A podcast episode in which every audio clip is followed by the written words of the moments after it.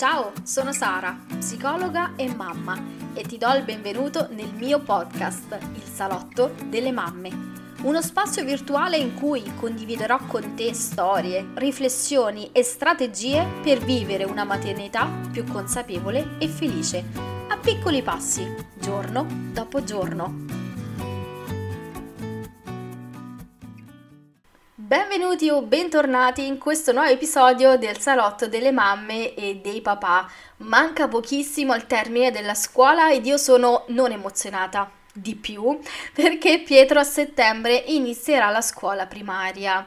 A me sembra ieri eh, quando è iniziato la materna, la scuola dell'infanzia, questi tre anni veramente sono volati. Mi sembra ieri quando per la prima volta ha varcato la soglia della sua classe, eravamo ancora sotto la pandemia, non si poteva sostare più di tanto, dovevamo prendere i bambini, lasciarli davanti alla porta dell'ingresso della sua aula e correre via, dovevamo salutarci veramente in modo estremamente veloce ed ogni mattina correvo di qua e di là con un Elia piccolissimo in fascia e le maestre ancora si ricordano di quando io eh, andavo lì con Elia in fascia adesso che lo vedono ormai a tre anni eh, dicono mamma mia mi ricordo ancora quando lei veniva con questo piccolino in fascia. Ebbene sì Ebbene sì, sono stati tre anni molto belli, sono volati, devo dire che fortunatamente anche le maestre mh, mm, sono state davvero speciali, mi sento e mi reputo, e anche Pietro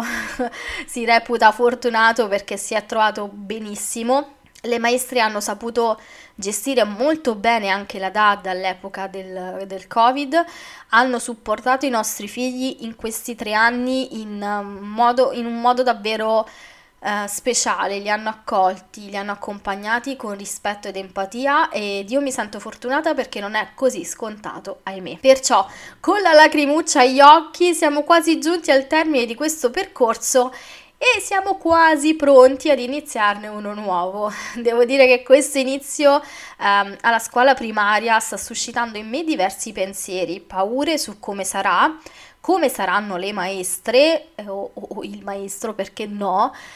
Eh, purtroppo, questo perché purtroppo io non conservo dei bellissimi ricordi della mia esperienza, specialmente con una maestra in particolare la mia maestra di matematica, una maestra, se avesse esercitato in questo periodo l'avrebbero espulsa, credo, da, dalla, dalla, scuola, non avrebbe mai più lavorato. Purtroppo era una maestra mh, vecchio stile e ahimè io ci sono incappata con tutte le scarpe. Non sono mai stata tra le sue grazie, non, non so ancora per quale motivo. Quando io sbagliavo, purtroppo era una di quelle maestre che non aveva proprio dei metodi dolci, anzi tutt'altro. Ed io, essendo una bambina all'epoca e ancora oggi sono un'adulta comunque sensibile, un insegnante di questo tipo ti segna per tutta la vita. Infatti io ancora mi porto i segni a livello emotivo. Non amo la matematica per niente, io appena eh, sento i numeri, appena mio marito mi dice fai questo calcolo, io oddio no, non ce la posso fare, mi si chiude proprio il cervello. Ho lavorato tanto su questo aspetto, ancora ogni tanto ci lavoro, devo dire che mi sono ripresa a livello scolastico da questa bruttissima esperienza, ahimè, solo ai tempi del liceo. Tempi del liceo in cui la mia professoressa si era incaponita perché ha detto tu hai tutte le potenzialità, sei in grado di fare questi calcoli, sei in grado di fare queste cose non puoi fermarti perché sostanzialmente hai subito un trauma. È stata veramente una professoressa eccellente, mi ha saputo prendere con delicatezza, con dolcezza, eh, ma ahimè ancora insomma non sono sul pezzo. Infatti ho già detto a Luca te ne occuperai tu di matematica perché io non ne voglio sapere niente. Non sono in grado di aiutare Pietro, ma neanche Lia quando sarà perché eh, servirebbe a me in realtà. Quindi spero che Pietro sia fortunato, ma non voglio appunto che questa mia esperienza vada a interferire con l'esperienza di Pietro perché effettivamente quando ogni tanto penso già all'inizio della scuola primaria ecco un pochino mi sale l'ansia anche a me. Quindi non voglio assolutamente trasmettergli quest'ansia. Spero però che eh, insomma Pietro si troverà bene che troverà mh, delle maestre eh, eccellenti. Non, non parlo tanto a livello di ovviamente di formazione di preparazione ma proprio a livello umano, perché credo che ok la formazione, ok tutto quanto, ma il livello umano eh, sia quello più importante, soprattutto quando si ha a che fare con dei bambini molto piccoli dove sì, si fa la formazione, ma la scuola è anche tanto tanto altro. Perciò niente ansia perché è contagiosa, si trasmette da noi ai nostri bambini e la cosa migliore che possiamo fare all'inizio della scuola primaria è fargli sentire che possono farcela, che non c'è niente di cui preoccuparsi. Se il bambino sente che abbiamo fiducia nelle sue capacità, si sentirà sicuro. Quindi cerchiamo di trasmettergli l'idea, e questo è quello che io sto cercando di fare e continuerò a fare, che la nuova mh, esperienza scolastica che lo attende o l'attende sarà piena di bellissime novità nuovi amici, amiche, una nuova maestra, anzi più maestre, eh, nuove cose da imparare e in effetti poi è davvero così. Mi piace descrivere a Pietro la scuola come un luogo in cui è possibile scoprire tante cose nuove. Voglio stimolare in lui la curiosità. Non mi piace associare la scuola a appunto la competizione, il risultato. No, io voglio che lui possa vivere un'esperienza scolastica fondata sulla curiosità, perché è il luogo dove è possibile conoscere tante altre cose oltre che in famiglia. Questo è quello che sto cercando di trasmettergli mettendo da parte appunto la mia esperienza non proprio positiva. Trasmettere fiducia e serenità è appunto la cosa più importante per aiutare il vostro figlio o figlia ad affrontare serenamente l'inizio della scuola primaria. Ma in questi mesi, prima dell'inizio della scuola, potremo svolgere dei giochi e delle attività da fare insieme che serviranno per far emergere anche quei timori, quelle paure che il vostro figlio o figlia eh, magari sta iniziando a sperimentare, ma anche per fargli sentire dire che gli siamo vicini. Ad esempio, potremmo raccontargli il nostro primo giorno di scuola, mostrargli delle foto, se le abbiamo, parlargli dei nostri compagni o delle compagne, di quello che facevamo, dei giochi che facevamo, della nostra maestra preferita, che cosa insegnava, eh, cosa facevamo a scuola, quindi proprio mh, mm, che cosa si fa a scuola, qual è stata la nostra materia preferita o quali erano le nostre materie preferite. Questo lo aiuterà a sentirsi meno solo sola nell'affrontare questo cambiamento. Io ogni tanto inizio a raccontargli a Pietro la parte positiva, ecco, della mia esperienza perché avevo la maestra di italiano che era invece dolcissima, ah, super accogliente. Era tipo un po' una mamma chioccia di tutti noi. Infatti, quando c'era qualsiasi problema, noi andavamo da lei. Era veramente speciale e, ad esempio, lei mi ha fatto amare tutto quello che ha a che fare con la letteratura, con l'italiano. Infatti, io amo leggere, lei ci ha trasmesso quest- questa passione poi piano piano della lettura e devo dire che sto piano piano piano piano iniziando a raccontare a Pietro tutto quello che facevamo con questa maestra.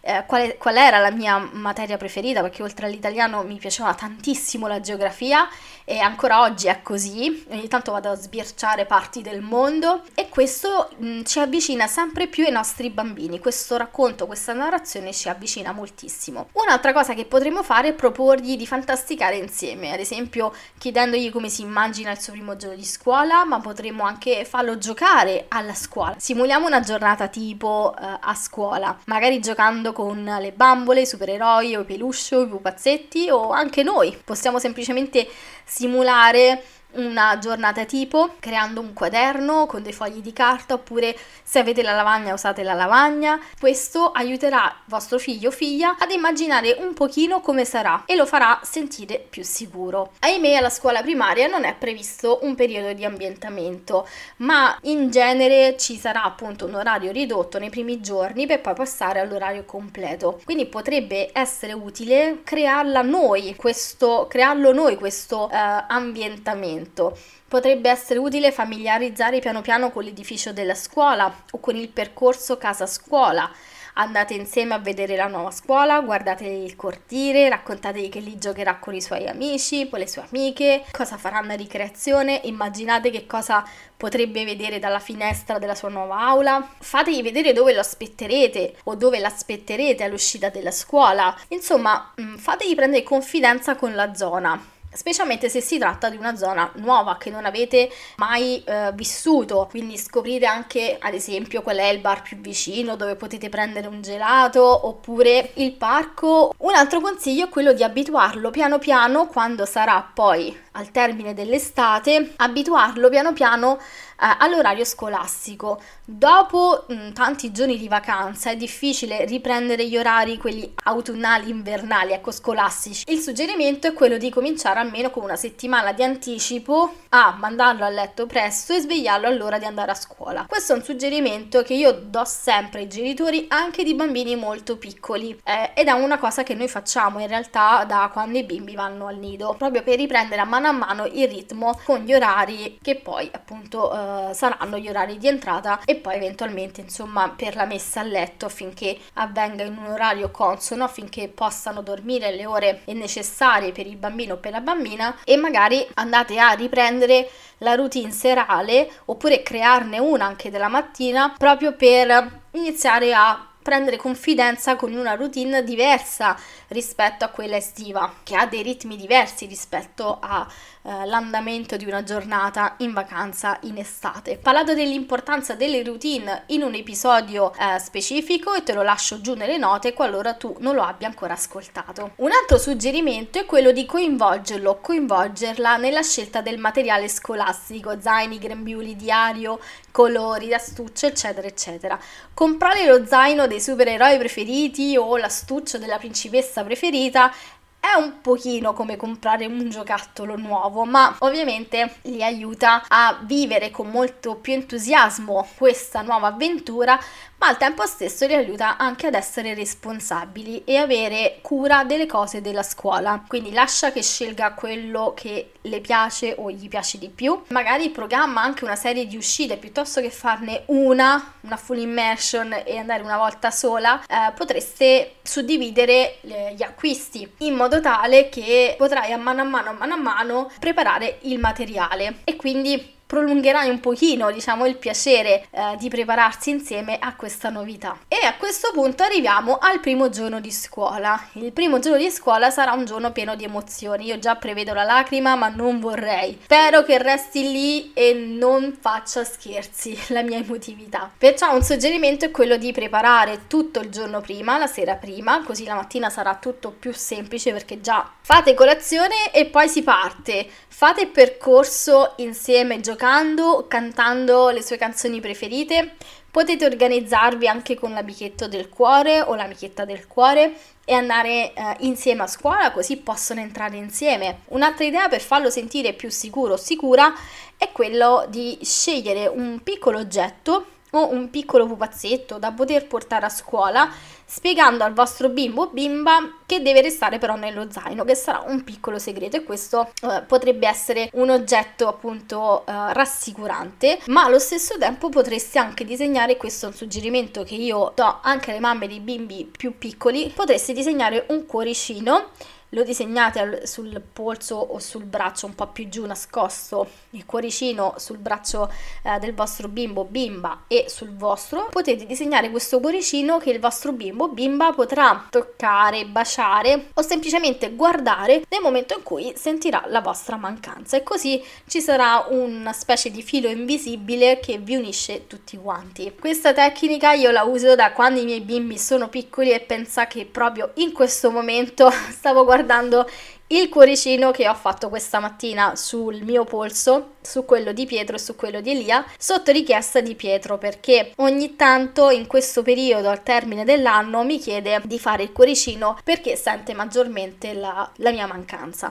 È anche vero che stiamo attraversando un periodo molto particolare, lui sempre più sta vedendo la sua casa che si sta spogliando dei nostri oggetti e chiaramente questo cambiamento influenza il suo senso no, di sicurezza, seppur sa che andremo a stare eh, in un'altra città e soprattutto raggiungeremo il papà. Inoltre programmate qualcosa di piacevole da fare all'uscita della scuola, sarà un modo per festeggiare così l'inizio di questa nuova avventura. Se volete andare a prendere il gelato oppure andare al parco insieme oppure in biblioteca oppure potete organizzare una cena speciale diversa dal solito. Le prime settimane saranno delle settimane delicate, infatti ogni tanto quando ci penso dico mamma mia aiuto, cosa ci aspetterà soprattutto perché noi proveniamo già da un altro grande cambiamento, quindi questo mix di cose un pochino mi mm, mette un po' di paura, però le emozioni saranno diverse, dalla gioia, la paura, l'ansia, la curiosità, tutte queste emozioni saranno compagni di questo delicato passaggio ed è necessario che vengano riconosciute dal bambino ma anche da, da noi e che vengano accolte ritagliandosi uno spazio e un tempo per raccontarsi, promuovendo l'autostima dei nostri figli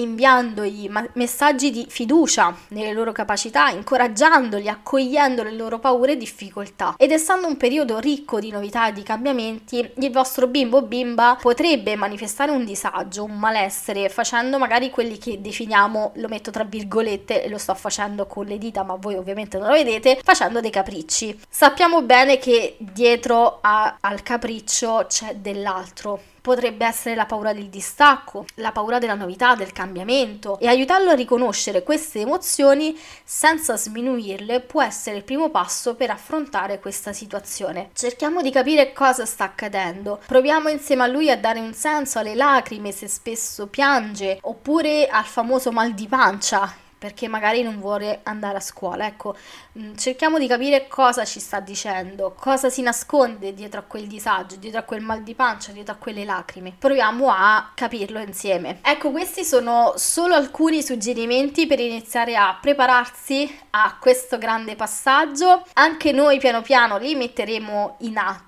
il primo fra tutti sarà quello di familiarizzare con la zona, visto che fra una settimana circa ci trasferiremo nella nuova città. E questo sarà già appunto un grande cambiamento che si somma all'ingresso alla scuola primaria e a tanti altri piccoli cambiamenti, perciò a piccoli passi ci prepareremo anche a quest'altro cambiamento. Spero che questo episodio ti sia tornato utile, se hai il piacere raccontami come vi state preparando a questa nuova avventura scrivendomi una email o un DM, ovvero un messaggio messaggio privato su Instagram. Lì cerco di pubblicare quotidianamente e sicuramente avremo modo di parlarne anche prossimamente. Su Instagram puoi trovarmi con il mio nome Sara Baggetta, oppure puoi venirmi a trovare anche sul mio sito web www.sarabaggetta.it. Ti ricordo che il modo migliore per supportare il mio lavoro e questo podcast è lasciare una recensione su iTunes o le stelline su Spotify. Grazie mille per il tempo che mi dedicherai. Se condividerai questo episodio mi raccomando, non dimenticarti dimenticarti di taggarmi così potrò ringraziarti di persona e a questo punto non mi resta che augurarti una buona giornata o una buona notte